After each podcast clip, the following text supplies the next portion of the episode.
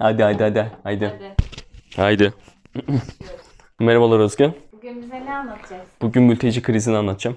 Konuya başlamadan önce şunu söylemekte fayda var. Bu video için hiçbir kurumdan, hiçbir kuruluştan fon almadık ve fon almak için de çekmiyoruz. Tamamen hani bağımsız kendi fikirlerimiz.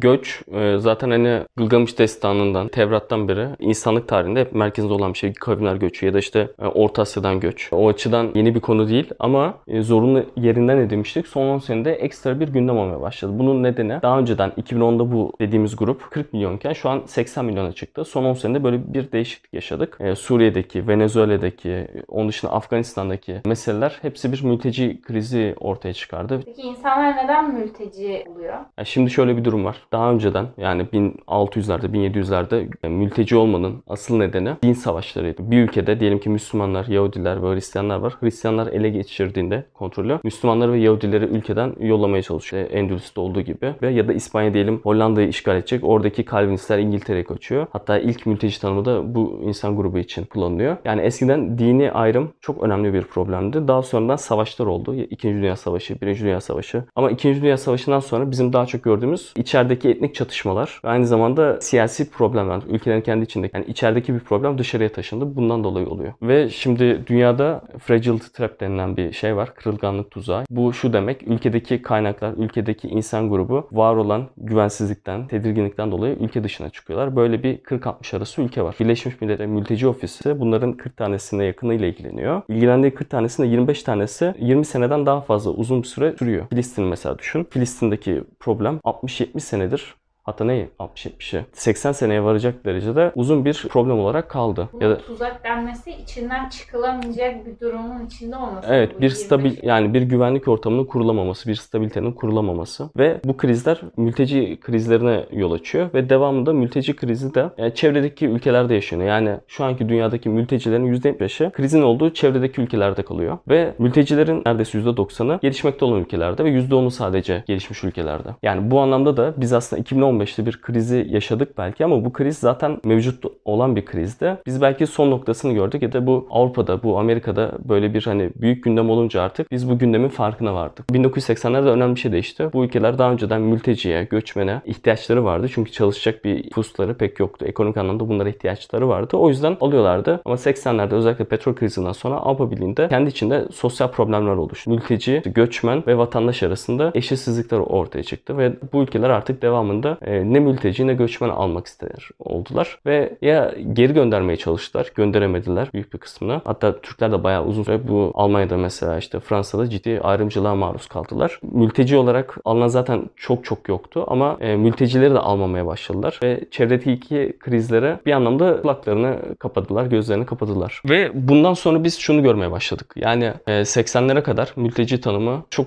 stabil bir şekilde uygulanırken 80'lerden sonra çok fazla yeni tabirler ortaya çıktı. Geçici koruma altındakiler. Yani mülteci tanımının getirdiği belli sorumluluklar var. Ülkeler bundan kaçmak için bu tip alternatif tabirlere yöneldiler. Özellikle 1990'ların ortasından sonra şunu görmeye başladık. Ülkeler kendi sınırlarında başlatmadılar artık sınırı. Daha ötesine başlattılar. Bu ne demek? Çevre ülkelerle anlaşmalar yapmaya başladılar. Dediler ki biz size şu kadar para vereceğiz. Bizim hani almamız gereken veya işte bize gelecek olan mültecileri siz yollamayın, engelleyin. Sınır kontrolleri sağlayın. Sizde kalsınlar biz size para verelim. Yani Avrupa Birliği bu eksternalizasyon politikasıyla çevre ülkelerle yakın ilişkiler kurdu ve bu sayede mülteci ve göç almamaya başladı ve karşına para vesaire vererek bu, bu ülkeleri kendi politikasına ikna etti. Bunun maliyeti daha mı az da? Maliyeti şu anlamda daha az. Sen kendi ülkene entegre etme e, durumunda kalsan 10-15 milyon civarı mülteciyi. Buna belki hani e, kişi başına milli gelir ne kadarsa kişi başına harcaman diyelim ki Almanya'da sağlık, eğitim vesaire giderleri 15 bin dolarsa bir ülkenin. Türkiye'de bu 2000 dolar veya işte Fas'ta bu e, 1000 dolar şey gibi düşünüyorlar. Biz bu parayı verecek olsak dahi kendi ülkemizde eğitime, sağlığa bu derecede para verecek olsak dahi de, beraberinde getirecek sosyal problemleri yaşamayalım. Öyle bir çıkış var. Öyle bir ekonomik maliyet hesaplama var. Ve bunun için ne yapıyorlar? 2015'ten sonra Avrupa Birliği bir dönüşüm yaşadı. Daha önceden kendi 6 yıllık bütçesine 10 milyar dolar harcarken şu an bu 2021'den 2027'ye kalan olan dönemdeki 6 yıllıkta süreçte 40 milyar dolara çıkardı bütçeyi. Ve bu daha önceden 10 milyar dolar olan bütçenin yarısı mültecileri entegre etmeye yönelikken şu an yeni bütçede maliyetin %75'i sınırlarını güçlendirme, geri yollama bu tip konulara ayrılacak ya da çevre ülkelerle anlaşmalar. E, daha fazla bütçe ayırıyorlar ve bu konudan daha fazla tedirgin oluyorlar ve bu çevre ülkelerin üzerine daha fazla yük biniyor.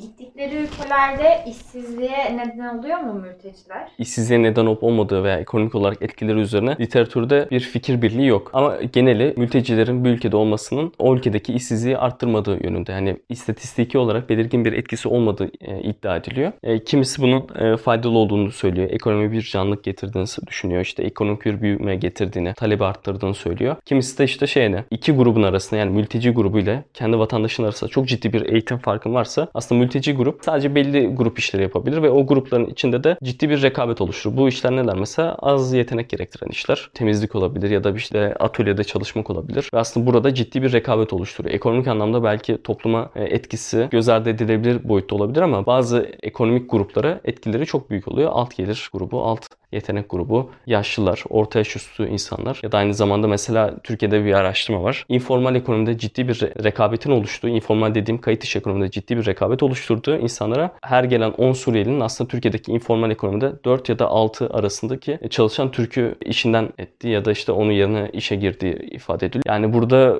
dediğim gibi farklı gruplara farklı etkileri var. Ama genele baktığında makro anlamda etkisi göz ardı edilebilir. Türkiye'de genel bir algı var. Mültecilerin suça karışarak suç oranlarını arttırdığı yönde. Bunun bir dayanağı var mı? Ya bunda da mesela literatürde bir e, fikir birliği yok ama literatürün genel olarak ifade ettiği şu mültecilerin suç oranları bulundukları ülkedeki vatandaşlara göre daha az. Bunun nedeni ne şöyle açıklıyorlar. Yani sen diyelim ki bir ülkeye mülteci olarak gittin. O ülkede dışarıya atılmamak için ya da ülkene geri döndürülmemek için kendini çok daha böyle güvensiz hissedersin. Bu da suç eğilimini azaltır. Yollanmamak için daha davranışlarına dikkat edersin. O yüzden oranların daha düşük olduğu ifade ediliyor. Ama yani bunu e, istatistik olarak e, test etmek zor bir şey. Aynı insan grubunun mesela diyelim Afganların Türkiye'deki davranışlarıyla e, Avrupa'daki davranışları değişebilir. Ama literatürde şu ana kadar çok keskin, çok net bir şekilde suç arttırır diye bir ifade yok. Ama bu çok önemli bir şey de değil. Şundan dolayı değil. Mesela şey gibi de düşün. Türkiye'deki suça karışma oranı yani 1000 kişide 5 ise e, Suriyelilerde 2 veya 3 olsun. Sen baktığında belki suç oranı ortalama göre düşüyor. Ama bunun bir önemi yok. İnsanlar bunu zaten çok ciddiye almaz. Çünkü senin daha önceki toplumda diyelim ki 1 milyonda 50-100 tane olan suç artık 75-80 olacak. Belki 90 olacak ve ortalama düşse bile senin gözüne artık yabancı insanların suça karıştığı sunulacak veya işte gösterilecek. Zaten bir tanesinin bile tahammülün yok aslında. Çünkü yani o insanlar sonradan geldi ve senin daha önceden olan durumunda bu kadar suç sayısı yoktu. Ortalamaya çok bakmana gerek yok. Bir de aynı zamanda zaten devletler bu konularda genelde çok net bir bilgi paylaşmazlar. Bu bilgiye güvenilmezlik ve bu tip algıları bence güçlendiren şeylerden biri. Yani diyelim ki bir ülke eğer mültecilerin gitmesini istiyorsa sen çok daha fazla bu sefer mülteci karşıtı ya da mültecilerin suça karıştığına dair haberler görürsün. Ama bu e, net bir cevabı yok yani literatürde.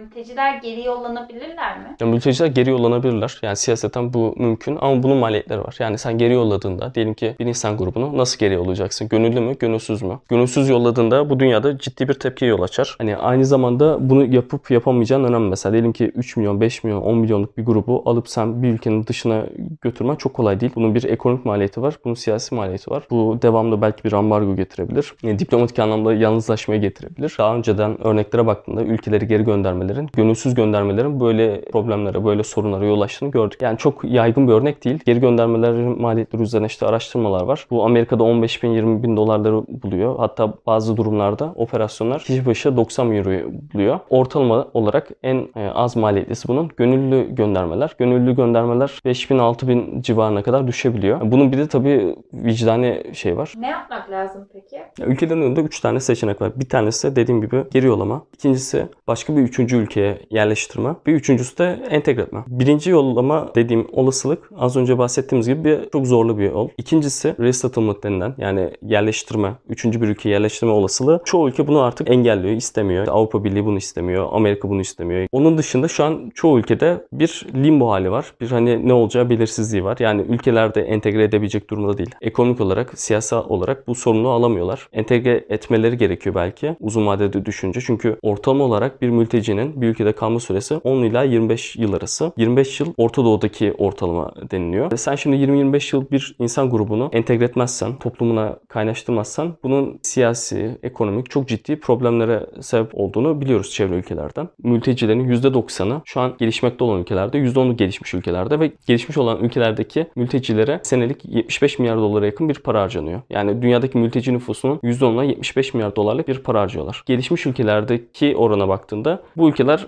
%90'a sadece 5 milyar dolar harcıyor. Burada ciddi bir dengesizlik var ve şu an o %90 mültecinin bulunduğu ülkeler ciddi problemler yaşıyor işte. Lübnan ciddi bir problem yaşıyor. İran ciddi bir problem yaşıyor. O yüzden de bu Türkiye'de çok ciddi gündem oluyor. Gündem olması çok normal. Çünkü yani ortadaki bir sorunun büyük kısmını Türkiye ödüyor. Yani bu dediğim ülkeler ödüyor.